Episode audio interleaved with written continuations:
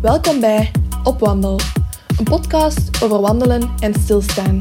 Over het leven, over de kunst van het ongelukkig zijn en over die fameuze zelfontplooiing. Mijn naam is Doreen en ik verlies mezelf meer dan soms in al die plooien. Maar wanneer ik mijn schoenen aantrek en de deur uitga, kom ik vanzelf terug op het juiste pad. Met deze podcast wil ik je inspireren om hetzelfde te doen. Om door weer een wind, met jezelf of met anderen, op wandel te gaan. Hallo allemaal, welkom bij een nieuwe aflevering van Op Wandel. Ik ga meteen met de deur in huis vallen vandaag en ik doe dat met een Afrikaans gezegde. Het luidt als volgt.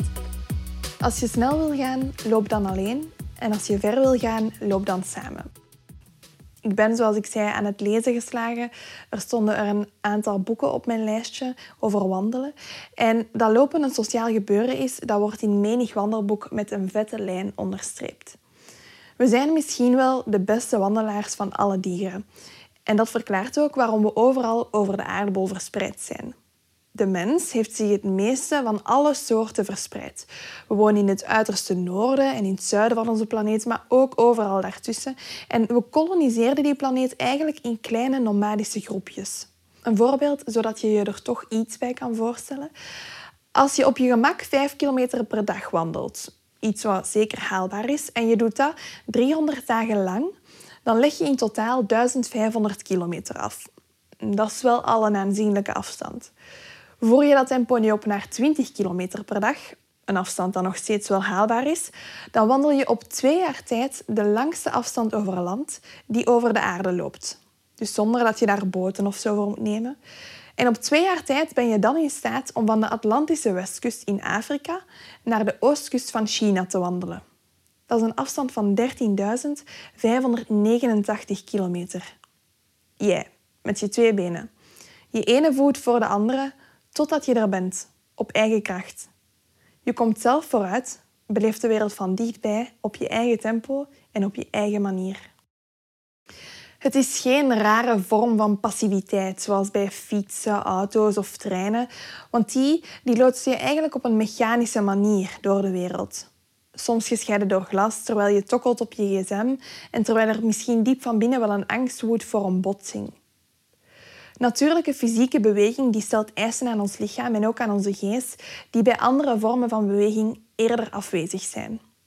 Geweldig toch, als je daarover nadenkt.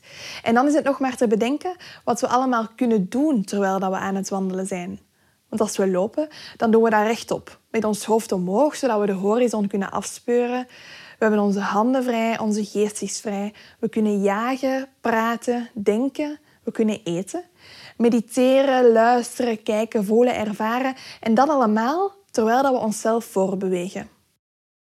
We wandelen samen om voedsel te verzamelen dat we samen gaan opeten. We wandelen samen voor een ideaal. We wandelen om onszelf te laten zien. We wandelen om de wereld te verbeteren. Denk maar aan de klimaatmarsen. We wandelen samen om een beter leven te vinden voor onszelf en voor elkaar.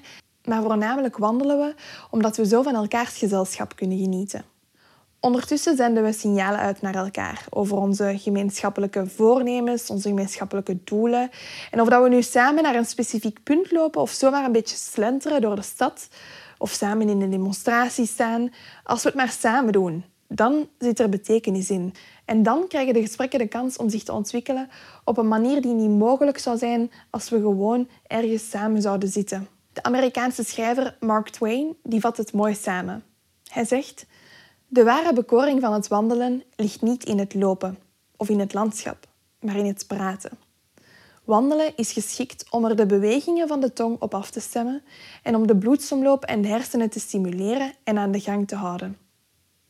Het landschap en de geuren van het bos bekoren ons onopvallend en zonder dat we ons ervan bewust zijn.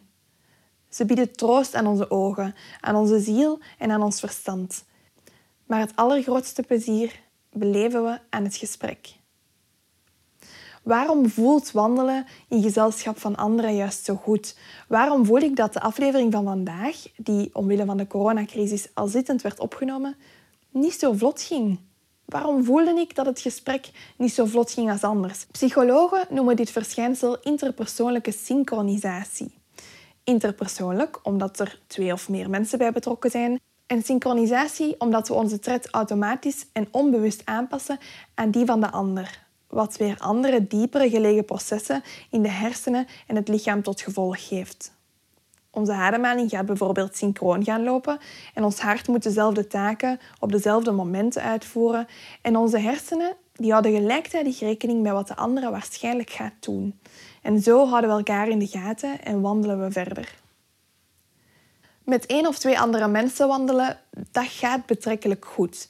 Maar als we in een grotere groep lopen, dan moeten we ons bewuster gaan aanpassen aan elkaar. Je hebt dat waarschijnlijk zelf al gemerkt als je aan het wandelen bent in een groepje van drie personen. Dan kan je eigenlijk vrij gemakkelijk aandacht geven aan elke persoon. Als een vierde persoon zich bijvoegt bij dat gesprek, gaat het groepje zich meestal opsplitsen in tweeën. Een groep van vijf mensen die samen praten, die gaan zich ook meestal altijd opsplitsen in een groep van twee en een groep van drie.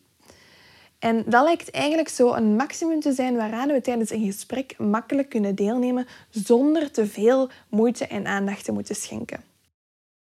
Er is een beroemde uitspraak van Hippocrates die je hoogstwaarschijnlijk al eens gehoord hebt. Lopen is het beste medicijn. Desondanks zitten we massaal binnen. Dat heeft desastreuze gevolgen voor onze gezondheid en voor ons welzijn. We brengen veel minder tijd buiten door dan, dan dat we ooit hebben gedaan.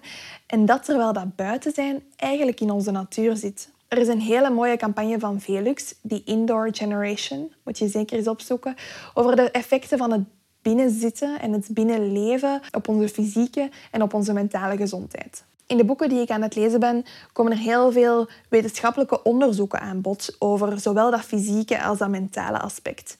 Onderzoekers bestudeerden bijvoorbeeld hoe een 62-jarige redelijk actieve man zich aanpaste en reageerde op het lopen van een lang pad door de Alpen. Het was een Italiaan die drie maanden lang 1300 kilometer van de Via Alpina ging afwandelen. En voordat hij van start ging, meldde hij zich bij een laboratorium waar hij van top tot teen werd doorgelicht alle cruciale aspecten van zijn lichamelijk functioneren werden gemeten. Zijn longinhoud, zijn spierkracht, het vetpercentage, diverse bloedwaarden en nog allerlei andere waarden. Hij werd ook uitgerust met zo'n soort mobiel laboratorium dat hij met zich meedroeg. Hij had nog nooit eerder zo een reis gemaakt van die lengte, van die duur, van die intensiteit. En toch toonden de metingen aan dat zijn lichaam zich vrij snel en gemakkelijk ging aanpassen aan de situatie en aan de omstandigheden van de tocht. Bij bijna alle gemeten functies waren positieve veranderingen te zien. Zijn BMI, zijn body mass index, dat vaak wordt gebruikt om overgewicht te bepalen, nam af met ongeveer 10%, terwijl zijn lichaamspercentage spectaculair afnam met bijna een kwart. Allemaal als gevolg van de langdurige beweging tijdens de tocht. Ook was er de aanzienlijke en blijvende afname van triglyceriden. Dat is een moeilijk woord voor vetten die aan de grondslag zouden liggen van enkele vormen van hart- en vaatziektes. Die lange voettocht resulteerde uiteindelijk in een afname van ongeveer 75% van deze vetten. Er was ook een stijging van de productie van het type vet dat het hart juist beschermt. Dat wil zeggen dat dagelijks lopen niet alleen het hart fitter maakt, maar er ook voor zorgt dat er factoren in de bloedstroom die hartziektes kunnen veroorzaken, gaan verminderen. Het goede nieuws is dat het nooit te laat is voor iemand om te beginnen met lopen, zelfs niet over lange afstanden. In het onderzoek werd de stemming van de Alpina-wandelaar niet gemeten, maar ook daar is redelijk wat onderzoek naar gedaan. Zo ook in de Verenigde Staten. Uit onderzoek bleek daar dat mensen 87% van hun tijd in een kunstmatige omgeving verblijven. Dat wil zeggen op kantoor, in huis, in winkels of andere gebouwen. Uit een ander onderzoek bij ouderen is gebleken dat diegenen die ongeveer 150 minuten per week wandelen, dat die socialer actief zijn, wat dan weer impact heeft op eenzaamheid, en dat die een groter gevoel van algemeen welbevinden ervaren dan diegenen die minder actief zijn. Er is recent zelf aangetoond dat gebrek aan beweging kan leiden tot persoonlijkheidsverandering. En daarmee bedoelen ze wel degelijk verandering in de negatieve zin van het woord. In het algemeen werden lage niveaus van fysieke beweging in verband gebracht met veranderingen in drie van de vijf persoonlijkheidsfactoren. Die worden de Big Five genoemd en die omvatten openheid, nauwgezetheid, extraversie, vriendelijkheid en stabiliteit. Een mindere mate van fysieke beweging leiden tot een afname in openheid, extraversie en vriendelijkheid, waardoor deze negatieve veranderingen precies gestuurd worden Dat is niet duidelijk. Maar waarschijnlijk heeft het te maken met het feit dat langdurig inactieve mensen doorgaans vaker ziek zijn en zich minder goed voelen. Door hun inactiviteit worden ze geconfronteerd met de beperkingen in het dagelijkse leven. De algemene cognitieve functies gaan achteruit en misschien treedt er zelfs een stemmingverandering op. En op basis van wat we weten is een simpele gedragsverandering, veel lopen dus, hoogstwaarschijnlijk een goede en gemakkelijke uitvoerbare manier om deze negatieve veranderingen, die een gevolg zijn van een zittend leven, tegen te gaan. Opstaan leidt tot een onmiddellijke verandering in de bloeddruk, de bloedsomloop en de snelheid waarmee we energie verbruiken en warmte genereren. Regelmatig in een snel tempo wandelen is een manier om het hart te trainen en dat heeft dan weer gunstige effecten op de hoofd- en hartas. Want ongeveer 20% van de output van het hart gaat naar de hersenen en die, die snakken gewoon naar zuurstof en energie. De wetenschap bevestigt ook ons intuïtieve gevoel dat regelmatig contact hebben met, met de natuur en met de natuurlijke wereld positieve, meetbare en langdurige effecten heeft op onze gezondheid en op ons welzijn. Kunt het eigenlijk vergelijken met het hebben van schoon drinkwater, een dak boven ons hoofd, een betrouwbare elektriciteitsvoorziening. Hoe kunnen ze dat nu bewijzen, hoor ik u denken? Wel, ze deden dat door het stressniveau bij mensen te meten, voor, tijdens en na het contact met de natuur. En het stresshormoon cortisol speelde daarbij een cruciale rol. Cortisol komt vrij als reactie op de aanwezigheid van stressfactoren, met zowel positieve als negatieve gevolgen. Op korte termijn is het hormoon adaptief en mobiliseert het hulpmiddelen die helpen de stress te overwinnen. Maar wanneer cortisol blijvend vrijkomt, kan dat leiden tot allerlei problemen, van verharding van onze slagaders tot nadelige effecten op onze stemming en op ons geheugen. En de natuur zorgt voor een duidelijke verlaging van het stresshormoon. Het komt allemaal neer op het volgende. Ga naar buiten, loop veel en vaak en doe dat elke dag. In deze aflevering praat ik met Bert de Kat. Iemand die al wandelend uit een diep dal kroop en voor wie wandelen nu de grootste prioriteit van de dag is.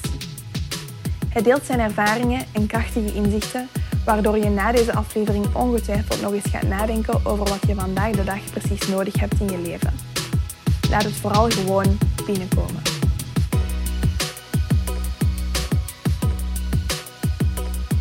Ja, diep van binnen ben ik nog altijd dezelfde persoon of zo.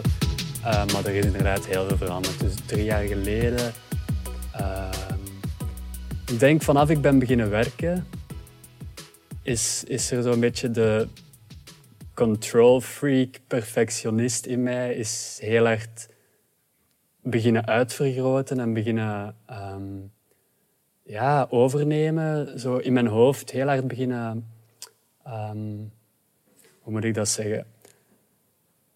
Ja, dat ik alles onder controle wou hebben. Dus, dus op, op elk jobje. Want nu, daarvoor was alles speels. Hè. Je, bent, je, bent nog altijd, je leeft nog altijd een beetje onder. Uh, je ouders, je leeft nog altijd, je bent een student, dus je kunt alles, alle leuke dingen doen. Mm. Je, je, hebt, je hebt eigenlijk een beetje een zorgeloos leventje en je hebt geen verplichtingen. En ineens werd dat heel hard van, oké, nu moet ik centjes verdienen, nu moet ik, moet ik uh, mijn job goed doen, nu moet ik... En dat speelse begon, begon zo wat te verdwijnen. Ik amuseerde mm. me, ik deed allemaal... Ja, ik heb echt van alles echt... Uh, ben, ben, na mijn studies ben ik naar Barcelona gegaan, heb ik bartender school daar gedaan. Dan ben ik naar de Canarische eilanden gegaan. Dan heb ik, ehm, heb ik daar als, als bartender gewerkt en op terras en op het strand uh, zitten opdienen. Dus altijd wel richting uh, horeca. Mhm. Ehm, maar daar is het eigenlijk begonnen. Dus dat is, ja, dat is zo'n drie jaar geleden. Daar is echt zo de, de grote um, klik gekomen van... ja, ik, ik amuseerde me daar heel hard. Ik genoot echt van, van op een eiland te werken in het zonnetje. Maar op een gegeven moment nam die control freak, uh, en dat zit dan in mijn hoofd, uh, dat, nam, dat nam mij volledig over. Dus, um, Wat wel waren de vragen die je zelf dan begon te stellen?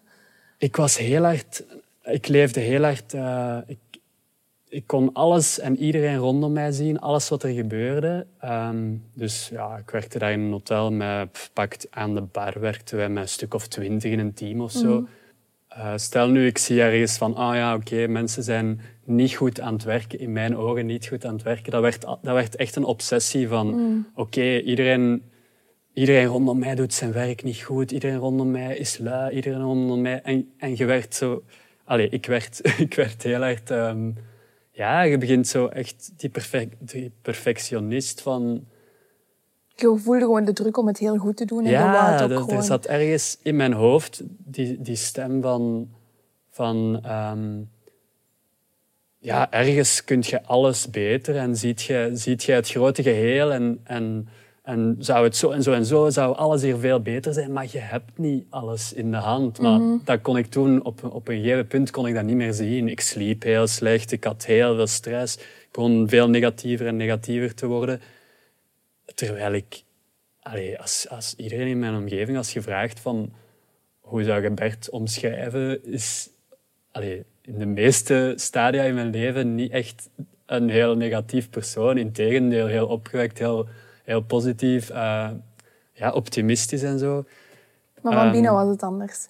Maar toen was dat echt... Ja, ik weet niet. Ik, heb me, ik, zeg, ik zeg altijd, ik heb me nog nooit zo ver verwijderd gevoeld van mezelf als toen.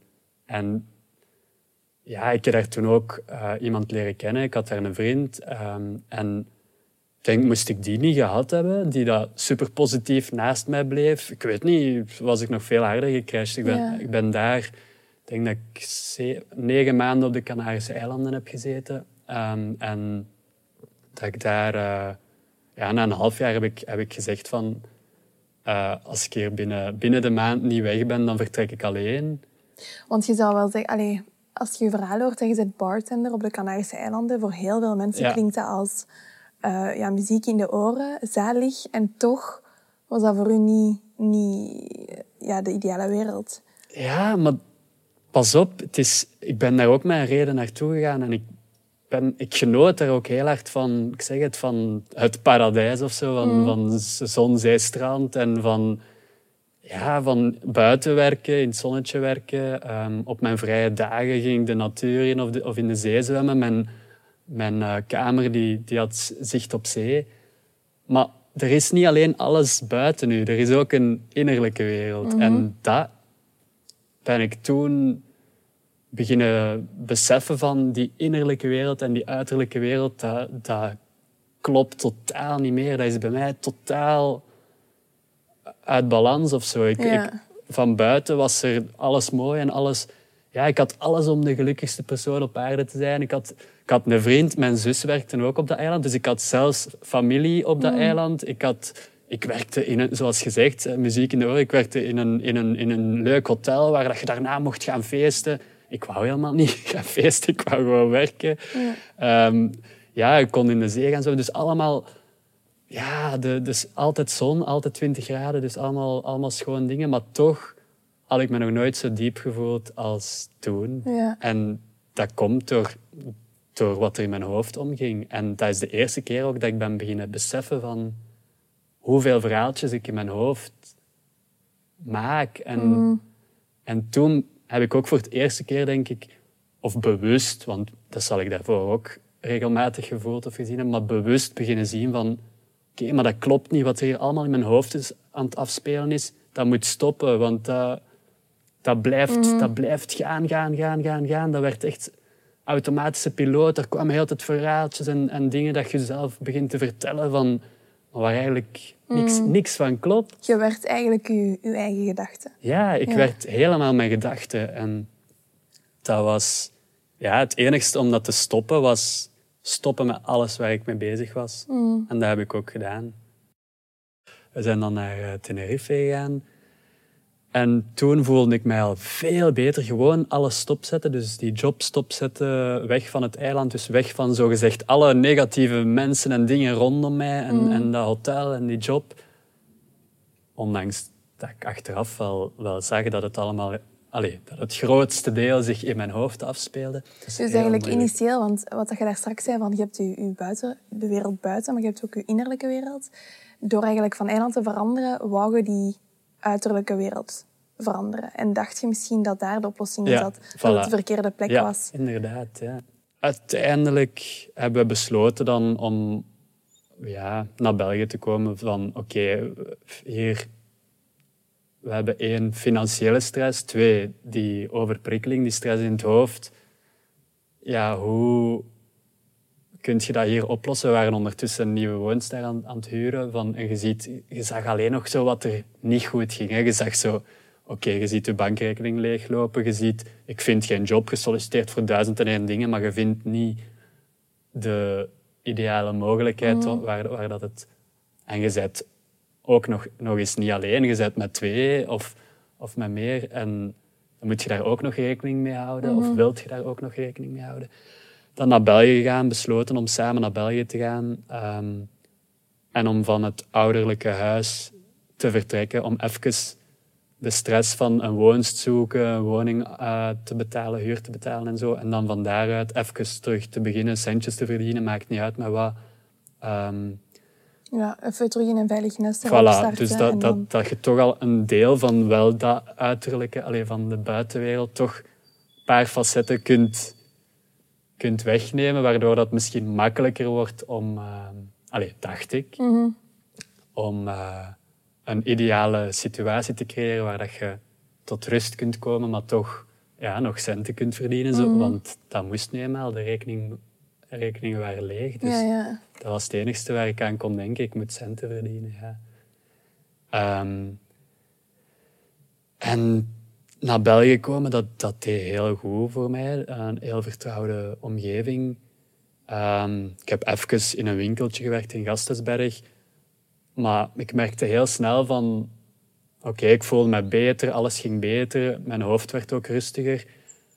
Maar ehm, ja, op een gegeven moment merk, merk ik dat je uiteindelijk terug hetzelfde begint te doen. Hè. Je begint hetzelfde te doen. Hè. Uite- uiteindelijk, ja, Het is toch wel frappant als je, dat je vier keer dezelfde job gaat doen en vier keer voelt dat het eigenlijk toch niet echt misschien iets voor u is.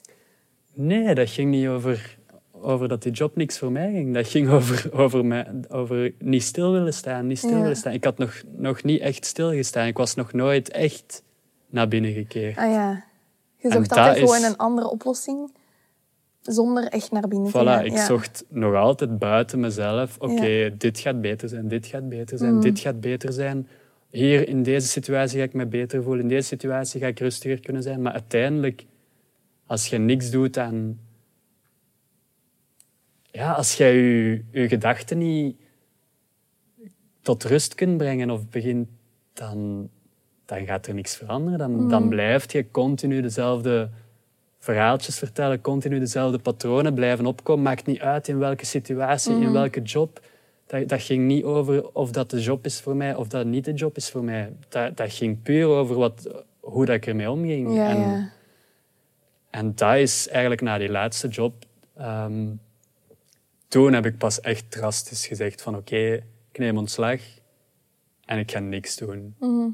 En dat is mijn grootste redding geweest. Dat niks doen, dat was heel moeilijk. Omdat Je durft ook. Want ja, alle zekerheden, allee, of de zekerheden die je in Tenerife dan ook niet meer had, dat financiële en zo, dat valt ook allemaal weg. Ja, en ik heb dan ook bewuste keuze, want ik, ik leefde alleen op een appartement, eh, dan in een huis. Ik ben ook heel, heel veel verhuisd. Maar dan heb ik ook bewust gekozen van oké, ik, ik ga even terug thuis wonen, terug in het ouderlijke huis wonen, om terug weer die financiële stress niet te hebben.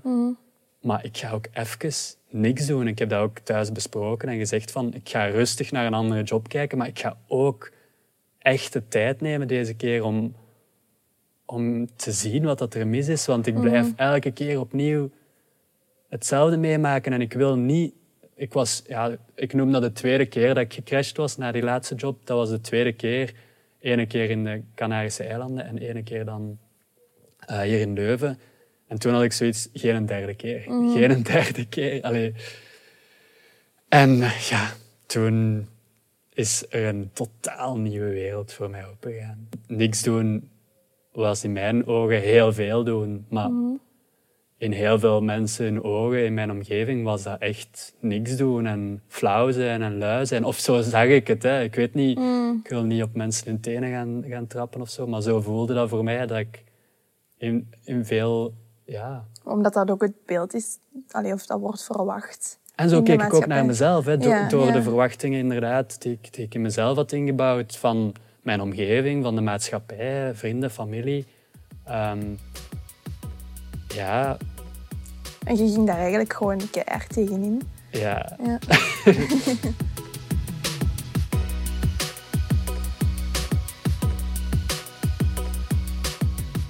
ben toen beginnen wandelen. Mhm. Veel beginnen wandelen. Alleen. Helemaal alleen. En dat vonden mensen ook raar, hè, dat, ik, dat, ik, dat ik begon wandelen, wandelen, wandelen. Het was alleen nog maar wandelen. En ik, en ik begon zo te genieten. En ik begon zo precies mezelf terug te vinden. Dat was... Ja, voor, voor de meeste mensen is wandelen... ehm, Oké, ik ga ergens naartoe. Ik heb een doel waar ik naartoe ga. Dat, dat was er voor mij totaal niet. En dat is er vandaag ook nog heel vaak niet. Nee, mijn doel is wandelen. Ik wil gaan wandelen. Of, of ik wil genieten van de natuur. Of ik wil gewoon zien wat er op mijn pad komt. Of ik wil mij gewoon levend voelen. En ik ben gewoon naar buiten gegaan. Mijn ogen opengetrokken. En ik merkte dat mijn gedachten tijdens dat wandelen begonnen te verstillen. Want ik begon ineens te focussen op andere dingen en niet meer in mijn hoofd. Ik begon te focussen op ook nog altijd dingen buiten mij. Ik zag of, of dat nu schone natuur is, of vogels, of, ehm, of mensen, of dingen die dat gepasseerd, of kleine specia- ja, Je zag eigenlijk de schoonheid hier toch al. de schoonheid. Ik begon overal terug de schoonheid te zien. Maar dat heeft, ja, dat heeft me misschien in de moeilijke periode ook wel erdoor geholpen. Dat had ik altijd wel nog eh, een beetje. Op mijn vrije momenten zocht ik ook wel altijd die kleine schoonheden op of zo. Of de, dus dat zat er wel nog ergens in. En daar ben ik gewoon op beginnen inzetten of zo. Dus Ja. Het voelde gewoon, je dacht, oké, deze van, moet ik even doen. neem nu eens even gewoon tijd voor de dingen die dat u, die dat u vreugde brengen, die dat u blij maken, waar dat je, waar dat je gewoon van, ik weet niet, eh, super eh, extatisch wordt of zo. Ja. En, en dat ben ik beginnen doen. En ik, ik heb eigenlijk deze jaar heel veel gewandeld. Ik denk Allee, deze we zijn nu 2020. Ik denk Ja. in 2019 heb ik misschien gemiddeld 15 à 20 kilometer per dag gedaan. En dus, ja, soms ben ik eens een week gaan wandelen, maar andere dagen was ik ook nog met andere dingen bezig. Ik heb ook nog jobjes tussendoor gedaan wel en zo. Maar toch, dat wandelen, dat bleef echt zo van, oké, ik moet mijn, één, mijn beweging hebben. Twee, mijn rust hebben. Drie, mijn, mijn alleen tijd hebben. Tijd met mezelf hebben. Vier, de natuur. Vijf, nieuwe inzichten, nieuwe input. Ik kan, ja, ik zeg nu vijf dingen, maar Ja, ik kan oneindig veel dingen opnoemen wat, dat- wat dat het mij geeft of zo. Ehm, ja, ik doe dat liefst elke dag. Want Dat is, dat is veel, hè? Allee, 15 à 20 kilometer. Ik denk ehm, dat ik onlangs heb gelezen dat de gemi- gemiddelde mens er vijf doet per dag. Al max, denk ik. Dus dan zit je ver boven dat gemiddelde. Ja, ik ben ook alles te voet beginnen doen. Dus Ja. eh, fietsen vond ik niet zo leuk, want dat gaf mij ook ergens stress. Ik weet niet, dat hing ook samen met... Ja, ja en bij, bij een fiets gaat je... Allee, nee, er zijn veel mensen die dat ook als hun hobby nemen, maar bij mij heeft dat er nooit in gezeten, bij dat fietsen. Ehm, maar je wilt snel van punt A naar punt B. En als je tussendoor, als er iets gebeurt, je staat er meestal niet bij stil. Je gaat gewoon verder. Terwijl bij wandelen, ja, het, het leven lag gewoon aan mijn voeten. Hè. En, of ligt aan mijn voeten. Dat, is, dat is gewoon, ik, ik, ik sta letterlijk daarnet, ik ben naar hier gewandeld. Ik ben expres eh, vroeger naar hier gekomen. Dat doe ik ook heel vaak. Dat ik eh, zie, ah, Google Maps zegt een half uurtje naar Doreen wandelen. Oké, dan vertrek ik een uur op voorhand. En dat heb ik ook gedaan. Ik heb nu een uur naar hier gewandeld, omdat ik wist... Nee, ik wil genieten van het wandelen en niet van punt A naar punt B gaan. En ik weet dat ik ergens blijf stilstaan. Dat doe ik altijd. En ik heb stilgestaan voor een boom. Ik heb stilgestaan voor een kapelletje. Ik heb stilgestaan bij een vogel die passeerde. Ik heb stilgestaan bij, bij dansende, dansende kinderen aan een raam. Ik heb, ik heb zoveel gezien. En ik voelde mij hier en nu en ik voelde mij levend. Terwijl als ik op een fiets zit, merk ik dat ik dat verlies. Dat ik, terwijl je dat... Je kunt dat ook met een fiets, natuurlijk. Maar voor mij was dat... Ik wil, ik wil niet beginnen mij haasten.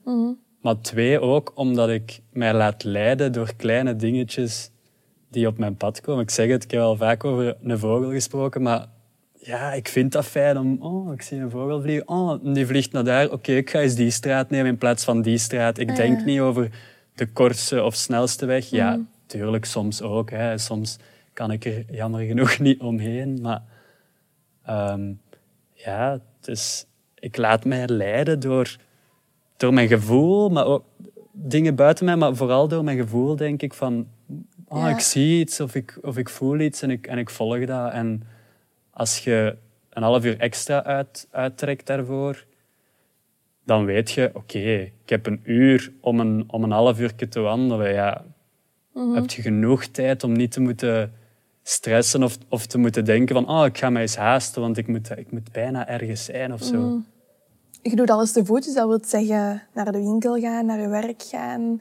Ehm, als ik naar de winkel moet gaan, ik ben daar heel eerlijk in, en ik zou dat te voet moeten doen, dan zou ik echt zuchten over de energie en de tijd dat het mij kost. Het is toch eigenlijk veel efficiënter om met een auto te gaan.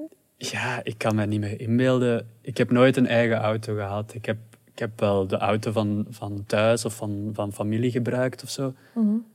Maar dus ik weet zelfs bijna niet meer hoe dat is om met een, met een auto te gaan winkelen. Dus ik, ik, ja, ik stel mezelf die vraag ook niet.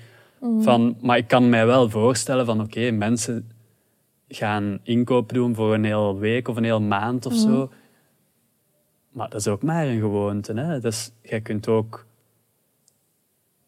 één keer in de week naar de winkel gaan en, en wat minder kopen in plaats van voorraden voor, Ja. voor een heel jaar door Dus dat is wat je nu doet eigenlijk. Gewoon een paar keer per week bijvoorbeeld naar de winkel Ik gaan. ga bijna dagelijks naar de winkel. Ja, Maar dat is ook omdat ik ja, ja, ook weer veel tijd heb. En, Mhm. en anders, om de, om de paar dagen ga ik naar de winkel. Mhm. Dan heb je ook vers eten. Ja, Ehm, en ik denk dat je dan ook minder weggooit. ja. Ehm, Omdat je dan alleen koopt wat je nodig omdat hebt je voor- koopt ja. wat je nodig hebt. En heb ik nooit eens iets in huis? Jawel, ik heb ook een kast met droge, droge voeding. Maar ja, dan ga ik eens een keer grotere inkoop doen. En zal ik eens een zwaardere zak hebben of zo. Maar uiteindelijk... Ik heb wel al eens gezucht als ik in de winkel stond en... En ehm, dat ik, dat ik eh, van de kassa kwam en dat ik ineens merkte van oké, maar nu heb ik wel te veel gekocht. Dat kan ik niet dragen. En dat ik daar dan met twee zakken maar echt aan het afzien was. Ja. Want dat ik echt ja, ook veel, veel drank en van alles en zo. En dat ik dat echt amper kon dragen. Maar langs de andere kant is dat ook komisch. Hè? Dat is-. Eigenlijk nog eens echt moeten jagen voor je eten en, en die strijd ja, en, dat is- en dan is dat echt gewoon... Dan kom je thuis, maar dan kun je daarmee lachen. Ik weet niet. Dan, Ja. dan heb je afgezien om je inkoop te gaan doen. Maar ja, ik heb daar zelf voor gekozen. Ja. En ik heb er zelf voor gekozen om zoveel te kopen. Dus oh, ja. Is dat, was dat zo erg? Nee, ben ik eraan dood gegaan? Nee, dat was gewoon Nee. even... Eens een keer een zwaardere zak of zo. Allee, ja. Ja. ja, dat is natuurlijk wel een luxueuze positie waar je in zit om inderdaad die tijd te kunnen nemen daarvoor. En om te zeggen van ik ga te voet naar de winkel, want ik heb toch drie uur bijvoorbeeld om dat te doen. Terwijl dat heel veel mensen die wel in die red race van het dagelijkse leven zitten, ehm, ja, die tijd niet hebben. Ook al zouden ze wel graag willen. Hoe, wat zou je als tip kunnen meegeven aan iemand om toch meer tijd voor zo'n zaken in hun leven te kunnen brengen? Ik zou zeggen, ga je stilzitten en bekijk eens alles wat dat jij echt belangrijk vindt in je leven. En ja, noem dat eens op voor jezelf of lijst dat eens op voor jezelf. Schrijf dat eens neer, of je hoeft dat niet neer te schrijven, maar, maar alleen, hè? Niet, niet met iemand. Ga eens alleen. Neem daar ook je tijd voor. Maar begint al eens met gewoon stil te zitten en te kijken van oké, wat heb ik in mijn leven? Wat vind ik belangrijk vandaag, hier en nu in mijn leven? Niet wat ik binnen tien jaar in mijn leven wil of, of wat ik vroeger belangrijk... Nu, wat voelt er nu belangrijk in je leven? En als je die dingen echt voor, je- voor jezelf duidelijk kunt, kunt stellen, ik denk dat je dan gaat zien dat er heel veel dingen in je leven zijn die dat je eigenlijk niet hoeft te doen. En dan gaat je beginnen... Als je dat durft los te laten, want dat is een moeilijke, want dat zijn vaak dingen van, van jarenlang, dat je al jarenlang doet en dat je denkt dat je nodig hebt, of dat je denkt, daar zijn we weer met ons denken, ehm, dat dat belangrijk is. Maar als je erbij stilstaat, dat je denkt, maar eigenlijk kan ik heel goed zonder dat en dat. Ik vind dat veel belangrijker. En zijn er heel veel dingen waar dat je zegt van, ik heb daar geen tijd voor. Maar je neemt er ook de tijd niet voor. Je blijft inderdaad, zoals gezegd, in de red race zitten. Maar dat is een keuze. En daar heb ik heel veel, daar krijg ik vaak boze reacties van, van mensen. Van ja, ja, je hebt makkelijk praten. hè. Jij zit in de, in de ideale positie. Maar dat is een keuze. Ik heb ervoor gekozen. Ik heb ervoor gekozen om, om nu geen, geen dikke bankrekening te hebben. Ik heb ervoor gekozen om geen auto te hebben. Ik heb ervoor gekozen om geen huis af te betalen. Ik heb ervoor gekozen om, om geen gezin te hebben. Dat zijn allemaal keuzes dat ik, dat ik heb gemaakt om andere keuzes te, te kunnen maken. En die dat, die dat ik belangrijk vind. Uiteindelijk, en dat is ook iets wat dat voor veel mensen moeilijk is totdat ze het zelf ervaren, denk ik, van... Ja, wat is dat hier en nu leven? Wat is dat? Iedereen kan wel praten over ah ja, een beetje hier en nu leven, hier en nu leven. Maar ja, ondertussen inderdaad ben ik mijn huis aan het afbetalen, moet ik voor mijn kinderen zorgen. Kan ik toch niet hier en nu leven? Jawel, geniet van dat huis, geniet van die kinderen, want je hebt er allemaal voor gekozen. Je hebt, dat was ooit je droom. En ver- vergeet dan niet dat dat je droom was of is. Ook al is dat soms nog heel moeilijk te zien en ziet je alleen oh, het gezag en geklaag van de kinderen of het lawaai van de kinderen of, of, het, of de rekeningen die moeten betaald worden. Ja, dat zijn allemaal dingen waar dat je ooit voor gekozen hebt. En als dat je vandaag niet meer dient, dan kun je ook er is altijd een, een uitweg. Die lijkt soms heel moeilijk te zien, maar er is altijd een andere weg om in te slaan. Wat hoopt je ja, voor, voor de toekomst, voor de mensheid? En is er de, de periode zoals nu, zoals de coronaperiode, is er, hoopt je dat dat misschien iets positiefs gaat brengen? Ehm, ik hoop dat zeker. Eh, voor mij is er niet zo heel veel veranderd met de coronacrisis. Maar ik merk dat er voor heel veel mensen heel moeilijk was. Hè? Thuis gaan zitten, stilzitten of, of, of niks om handen hebben. Terwijl dat, dat het ideale moment is, denk ik, om, om even niet alleen naar binnen te keren in je huis, maar ook naar binnen te keren in jezelf. En eens te voelen van, oké, maar als ik subiet terug naar buiten mag, als ik subiet terug mijn leven oppak, als dat überhaupt mogelijk wordt zoals het daarvoor was, wat wil ik dan nog en wat wil ik dan niet meer? Was alles zoals ik het wou? Of was ik ook maar gewoon dingen op een automatische piloot aan het doen en niet omdat ik het echt wou? Waardoor dat je soms misschien al je energie verliest in plaats van jezelf kunt zijn. Ik was eigenlijk op zoek naar hoe word ik alles, omdat ik in heel veel geïnteresseerd was. Ik wou heel veel doen en ik wist niet wat, omdat zoveel, zoveel, zoveel, ik kon geen, geen keuzes maken. En oké, hoe kan ik alles worden of alles doen? Daar was ik altijd naar op zoek. En ik had zelfs ook een boekje gekregen, ehm, wat, wat mij toen in die periode even heeft geholpen. Ik heb het nooit uitge- uitgelezen, maar gewoon om, om maar te lezen van ah, er zijn nog mensen die in alles geïnteresseerd zijn en die niet gespecialiseerd zijn in één ding of in, in het ander, maar gewoon van alles Ja. willen doen en van alles eh, iets, iets uit kunnen halen. Maar ik heb dat boek nooit uitgelezen, omdat ik op een gegeven moment begon te voelen van ergens wil ik niet meer die persoon zijn die, die continu probeert dit te doen of probeert dat te doen of probeert dat te doen. Nee, ik wil gewoon zijn. En niet iets worden. En wij hebben geleerd, we moeten iets worden. Wat wil je worden later als je groot bent? Maar je zijt al iets. Je zijt al zoveel.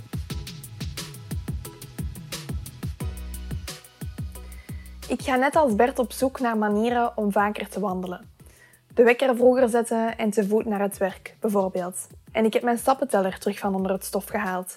Als ik s'avonds nog niet aan mijn dagelijks doel zit, dan ga ik vanaf nu een extra rondje wandelen. Ik sluit de podcast vandaag af met een conclusie uit het boek Te voet van Shane O'Mara. Als je meer wil lezen over de wetenschap achter wandelen, dan moet je dat boek zeker eens openslaan. Het enige wat je hoeft te doen om een beetje meer te wandelen, is je auto een stukje verder weg parkeren. Een halte eerder uit de bus stappen, naar de winkel lopen, naar je werk lopen, naar school lopen.